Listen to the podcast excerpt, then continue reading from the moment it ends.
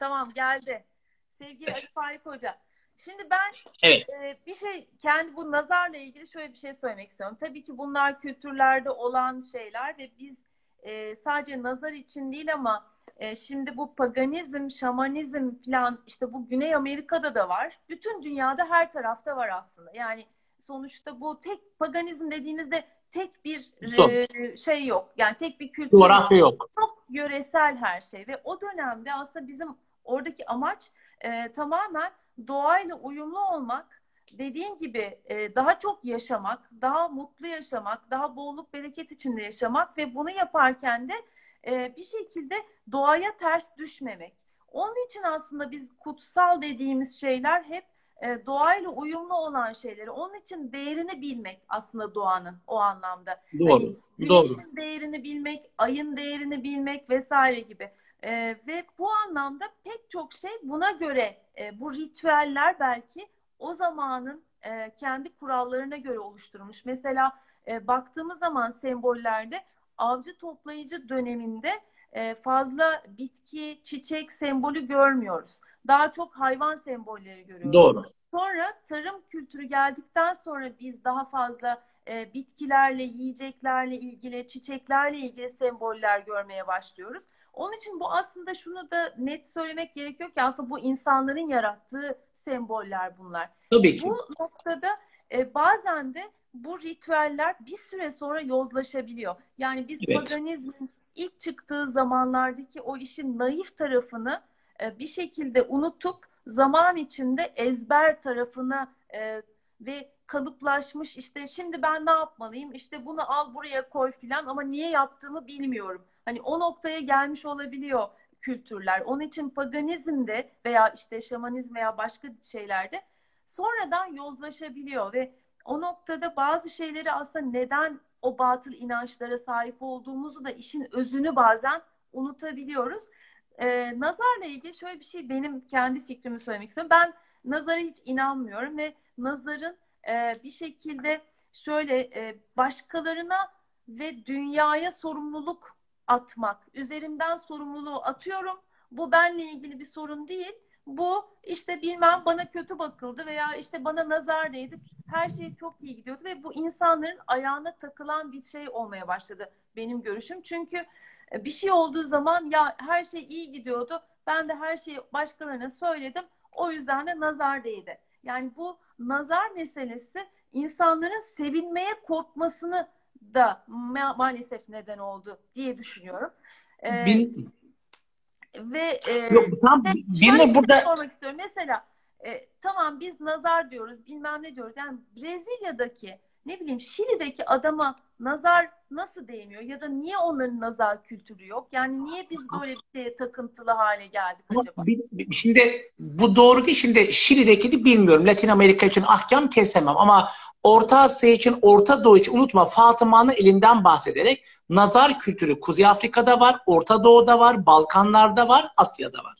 O yüzden yani Latin Amerika için bilmiyorum. O yüzden Arjantin'de var mı nazar bilemem. Yorumda yapamam bilmediğim konuda ama çok büyük bir coğrafyada nazar ve nazar boncukları var. Adı nazarlık bu muska olabilir, e, bir eli olabilir, belli bir kültür olabilir. O yüzden de e, nazarla ilgili şeyler diyorum ya bu biraz önce anlattığım oydu. Bakışın adam masayı kaldırabiliyor gözüyle. O yüzden bahsedilen şey ama senin dediğin şu kısma katılıyorum. Nazar yüzünden mutlu olmaktan korkan ve başarılarını saklayan insanlar o bence psikolojik bir sorun. Onu da ya da aman hastayım deyin de yaşlılarda vardır. Gözü kalmasın başkasının nazara gelirim. Şimdi bunu anlıyorum çünkü bazen insanlar bir şeyi söylediğinde etraftaki insanlar o durumda değilse bunu saklıyorlar. Ya da göze gelmek, göze gelmek demeyeyim o insanı mutsuz etmek istemiyorlar. Aslında biraz öyle bir kısmı var. Şimdi ben kendi evimde hatırlıyorum. Annem babam mesela derdi arkadaşlarım hatta çocuğu olmayanın yanında çocuk da çok fazla yeni evlise gidilmez. Belki olmuyordur. Onun gözüne bir şey sokmamak lazım. Parası olmayanın yanında parayla ilgili şeyler çok anlatılmaz. Tabii bu kuşakta bugün bunlar geçerli. Bizim kuşakta çok ayıptı. Ya en azından ben çocukken hatırlıyorum. Belli şeyler belli insanlara davranırken çok dikkat edilirdi. Yani hassasiyet gösterirdik. Nazar değmesin diye değil. O insanı üzmemek için. Yani Bir kere onları karıştırmayalım. Hani ben mutluyum, saklayayım diye ama onun evinde ölüsü varsa, acısı varsa ben de şurada tatile gittim demenin bir alemi yok bence. Yani şey, o e, ayrı bir şey. Yani o e, kişiye olan saygıyla ilgili bir şey tabii ki. Evet, yani, onu kastediyorum. Şey ama yani tamam bazı şeylerin bizi e, tamam e, öyle bir genel inanış olabilir. İşte şu boncuk beni koruyacak ya da bu bir şey. Ve bu kolektif bilinçle de bağlantılı olarak yani toplum olarak komple buna biz e, birçok nesil olarak diyelim ki bunun içinde yaşıyorsak o inanışı da güçlendiriyoruz aslında. Ama bu yine Benim... insan insanın yarattığı bir inanış. Ve onun Şu... dışında da yani bu e, aslında seni koruduğunu düşündüğün için öyle bir kendi kafanda bir bağlantı kuruyorsun. Şimdi e, placebo etkisi gibi şunu düşün. Ben sana şunu söylemek istiyorum.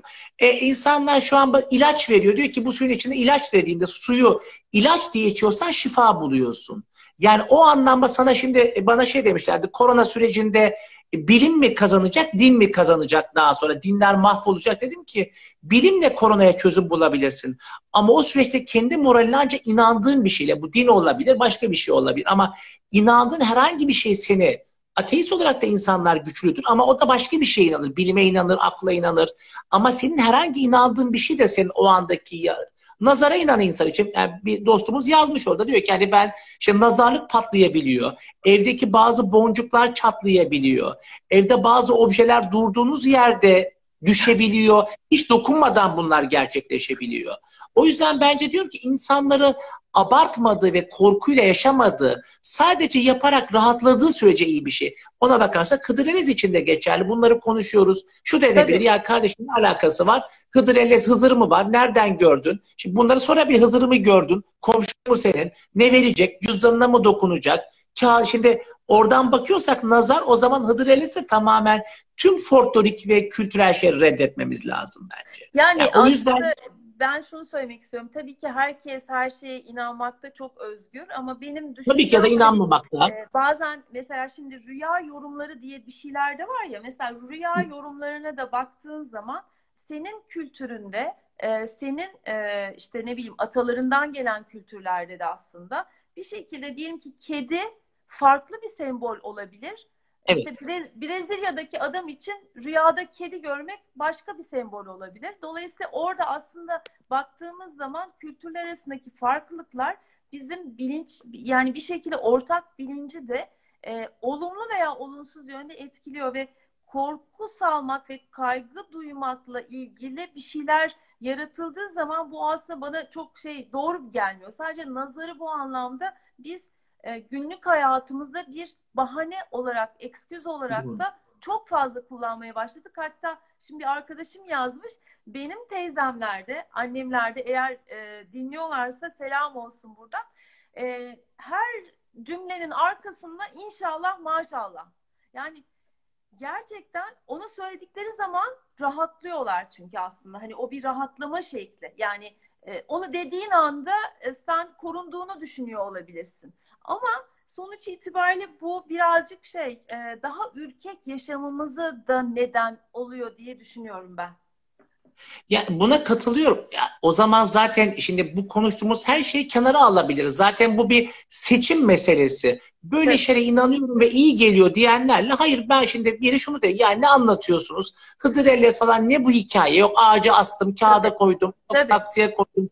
Zaten bu karar vermek aynen din gibi. Ya ben bundan mutluyum ve seçiyorum diyebilirsin ya reddedebilirsin. Yani reddedene konuşmuyoruz zaten. Bunu ben yok sayıyorum. Kardeşim ne anlatıyorsun diyen için bunun bir anlamı yok. Zaten yola çıkarken ya ben evet. bu ritüellere inanıyorum ve beni rahatlatıyor diyenler için konuşuyoruz. Yoksa ya ben bu saçmalıklarla ilgilenmiyorum. Ne alakası var kardeşim işte ne Hızırlar, İlyaslar e, bunun belgesi mi var, bilgisi mi var? Ben çalışarak para kazanırım. Para kapımın önüne mi gelecek? Tabii ki böyle bir şey gerçeklikten bahsediyoruz. Yani bu sadece insanların iyi olması için bir terapi anlamında geliyor bana. Hani biraz önce konuştuk işte biraz önce yazanlar da var görüyorum işte büyü yapıldı diyenler var ki bunlar çok da fazlasıyla yine şimdi sen onu diyemeyeceksin. Dünyanın her yerinde büyü var. Ee, Asya'da da var, Latin Amerika'da da var. Afrika'da da var, her yerde büyü var. Hani nazar yok diyorsun, bilemem nazar var mı ama büyünün olduğunu biliyorum. Tüm dünya kültürlerinde bunu görebiliyorsun e, bu anlamda olduğunu. O yüzden de demek ki her yerde birilerine bir negatif yüklemesinden bahsedebiliyoruz. O yüzden de bir pozitif dengeleyiciye ihtiyacımız var. Diyorsun ki hatta evet. Hıdrellez'de bile şuna inanılıyor. Unutma. Yani insanların temiz ve dürüst olması lazım Hızır'ın gelmesi için. Yani ben bunun parasını daha iyi çalayım, daha çalışmadan nasıl para kazanırım diye bir şey zaten dilek olduğunu düşünmüyoruz. Hı hı. O nedenle burada safi yani iyi niyetle insanların hayat anlamında ben hep onu diyorum. Geçen bir televizyon programı için konuşuyordum. Yani işte din inanç kısım şunu diyor. E, dileyeceksen Allah'tan dile. İşte Eyüp Sultan'a gidenler var, Telli Baba'ya giden var, Yuşa'ya giden var, şuraya da buraya giden var. Evet. İnananlar için bile ya da kilise, ayın biri kilisesine gidiyor anahtarıyla. Şu kilise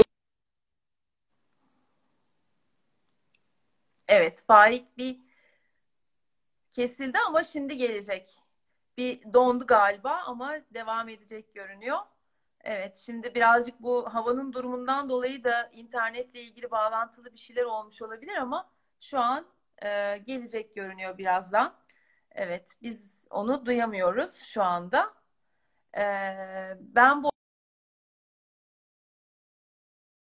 frekansı konuşsanız hani iyi dilekle ilgili demiş bir arkadaşımız. Tabii ki konuşuruz. Biraz sonra Faik hocam tekrar bağlanacak ama o sırada ben şunu okuyayım o gelene kadar. Ee, Paris'ten bir arkadaşımız İngiliz ve Fransızlar baykuşu uğur olarak kabul ediyor ve objelerini topluyor demiş. Gerçekten de e, mesela burada baykuş mesela Anadolu'da daha uğursuz olarak da bazen görünebiliyor ama aslında e, uğurlu görünen e, çeşitli kültürler var. Yani dolayısıyla bu işler aslında gerçekten kültürle çok bağlantılı.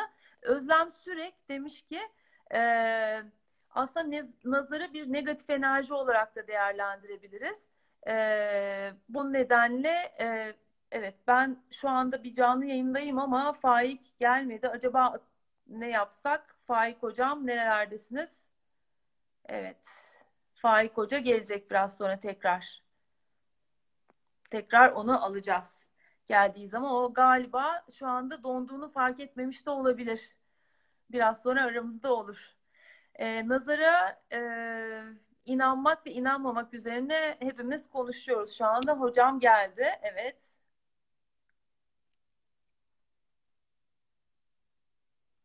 Evet. Bekliyoruz. Şimdi bağlanıyor. Sevgili Alper Doğançe de burada. Evet. Ee, şarjı bitti belki demiş birisi. Nasıl Faik Hocam? Yok. Geldiniz. Yok şarj bitmedi ama bilmiyorum bir şey. Nazara geldik diye düşünüyorum Binnur'cum burada galiba. Bak yine başka suçu attık. Tamamen e, hani bir şey olduğu zaman acaba bu niye oldu? O zaman benim dışında benim yaptığım bir şeyden değil, tesadüf değil ama buna bir kurgu yakıştırma gibi olabiliyor. Şey e, şimdi e, e, biraz önce Paris'ten bir arkadaşımız yine şey yazdı. Fransızlar için baykuş çok iyi iyi bir e, sembol ve dolayısıyla şans getirdiği düşünülüyor ve onu objelerini alıp evlerine koyuyorlar gibi. Yani aslında Tabii aklın sembolü, aklın ve bilgeliğin sembolü baykuş. Sembolü evet. Evet doğru. Çok güzel. Evet. Ee, gerçekten öyle. Birazcık şeyden bahsedelim. Gerçekten çok ilginç. Şamanlarla ilgili, eski Türklerle ilgili e, özellikle de çaput bağlama konuları var ve hangi renkler mesela değil mi? Yani Türklerin aslında çok sık kullandığı, şamanların kullandığı e, renkler var. Yani bizi aktive eden, bizi canlandıran, öz renklerimiz. Biraz onları çok iyi biliyorsunuz Faik Hocam. E, aslında Birnur'cum belki bir sefer sırf bunun üzerine yaparız. Yani sonuçta bu sefer tabii şamanizmin biz biraz Hıdrellez yansıması üzerine konuştuk. Çünkü hani şaman kimdir? Şaman kadın mıdır? Erkek midir? E, görüntüsü nedir? E, aksesuarları nelerdir? Bugün şaman olan Anadolu'daki insanlar kim? Bugün biraz e, ne yazık ki abartarak e, İstanbul'da görüyorsun ben şamanım diye çıkan şifacılar var. Oradan buradan geldim diyen var. Şu bana çok soran var. Bildiğin şaman var mı?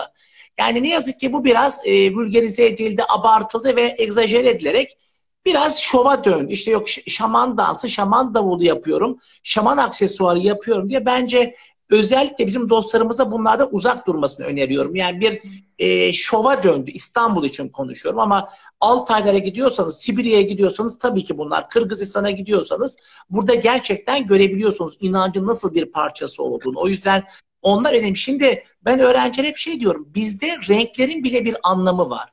Şimdi düşündüğümüz zaman neden bu söyleniyor? Düşünün. E, kızıl diyoruz, kırmızı diyoruz. Hı. Ak diyoruz, beyaz diyoruz. E, bunların bazı anlamları var. Ya da gök ya da mavi diyoruz bakın. Şimdi gök ya da mavi doğunun rengi. Göktürk neden denmiş? Köktürk ya da Göktürk diye bakıldığında. Ya da işte e, bakıldığında e, Karadeniz ya da Kara neyi ifade ediyor? Kızıl güneyi ifade ediyor.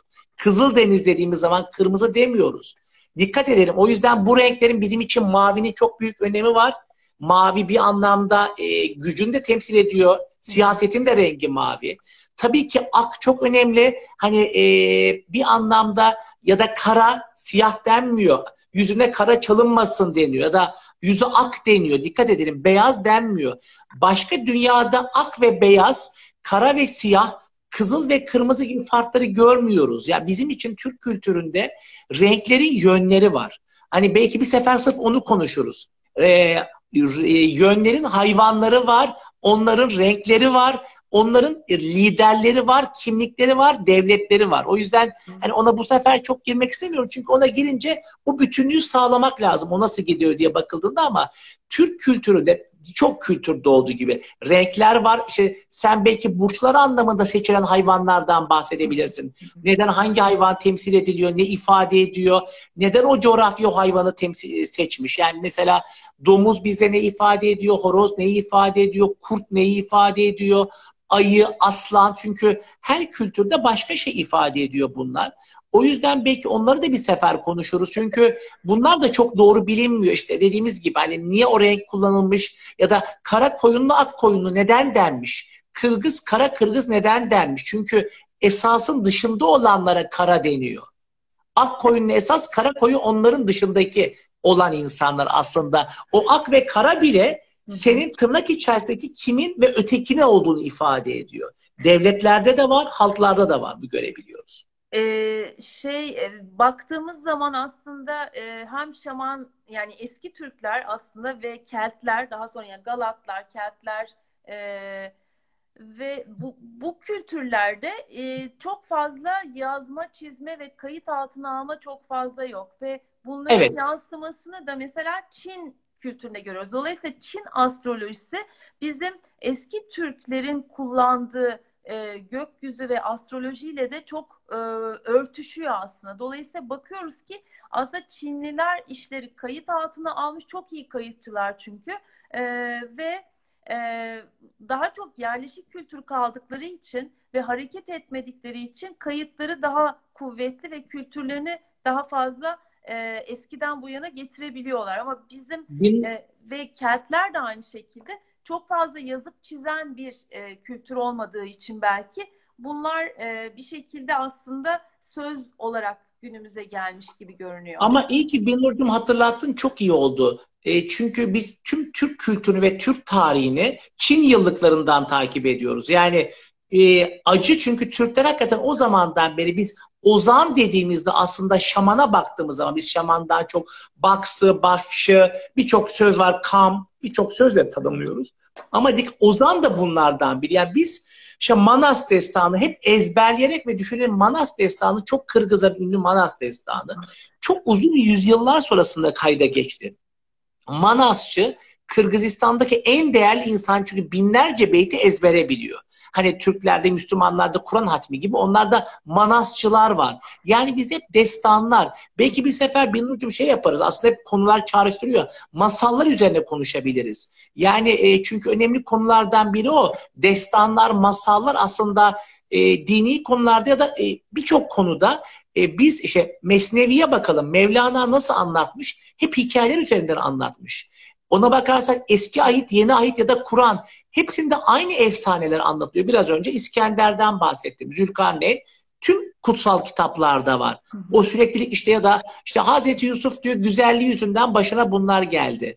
Ama anlatılan şey tüm kutsal kitaplarda var. Yani tüm mesajları hikayeler üzerinden vermek e, istiyoruz ve Türk kültürünün büyük bir özelliği evet yazılı kültürümüz yok ama bizim masal kültürümüz vardı. Çok hani senle Ramazan'la ilgili bir şey yapamadık gerçi ama hani bizim meddahımız ya da masalcımız e, dizi film seyretmeye alıştık ama eskiden büyük anne ve büyük babaların anlattığı masallar vardı ve çocuklar büyük bir mutlulukla onlardan masal dinlerlerdi.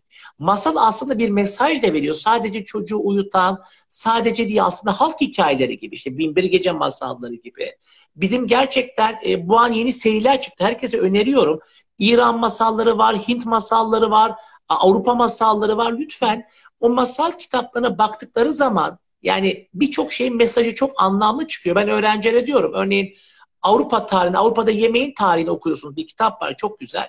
Hansel ve Gretel niye biri tarafından yeniyor? Çünkü orta çağdaki büyük açlık ve kıtlıklarda çocukları yakalayıp yemişler. Hansel ve Gretel'de işte cadı onları kandırdı ve yedi denilen hikaye aslında gerçek bir hikayenin yansıması.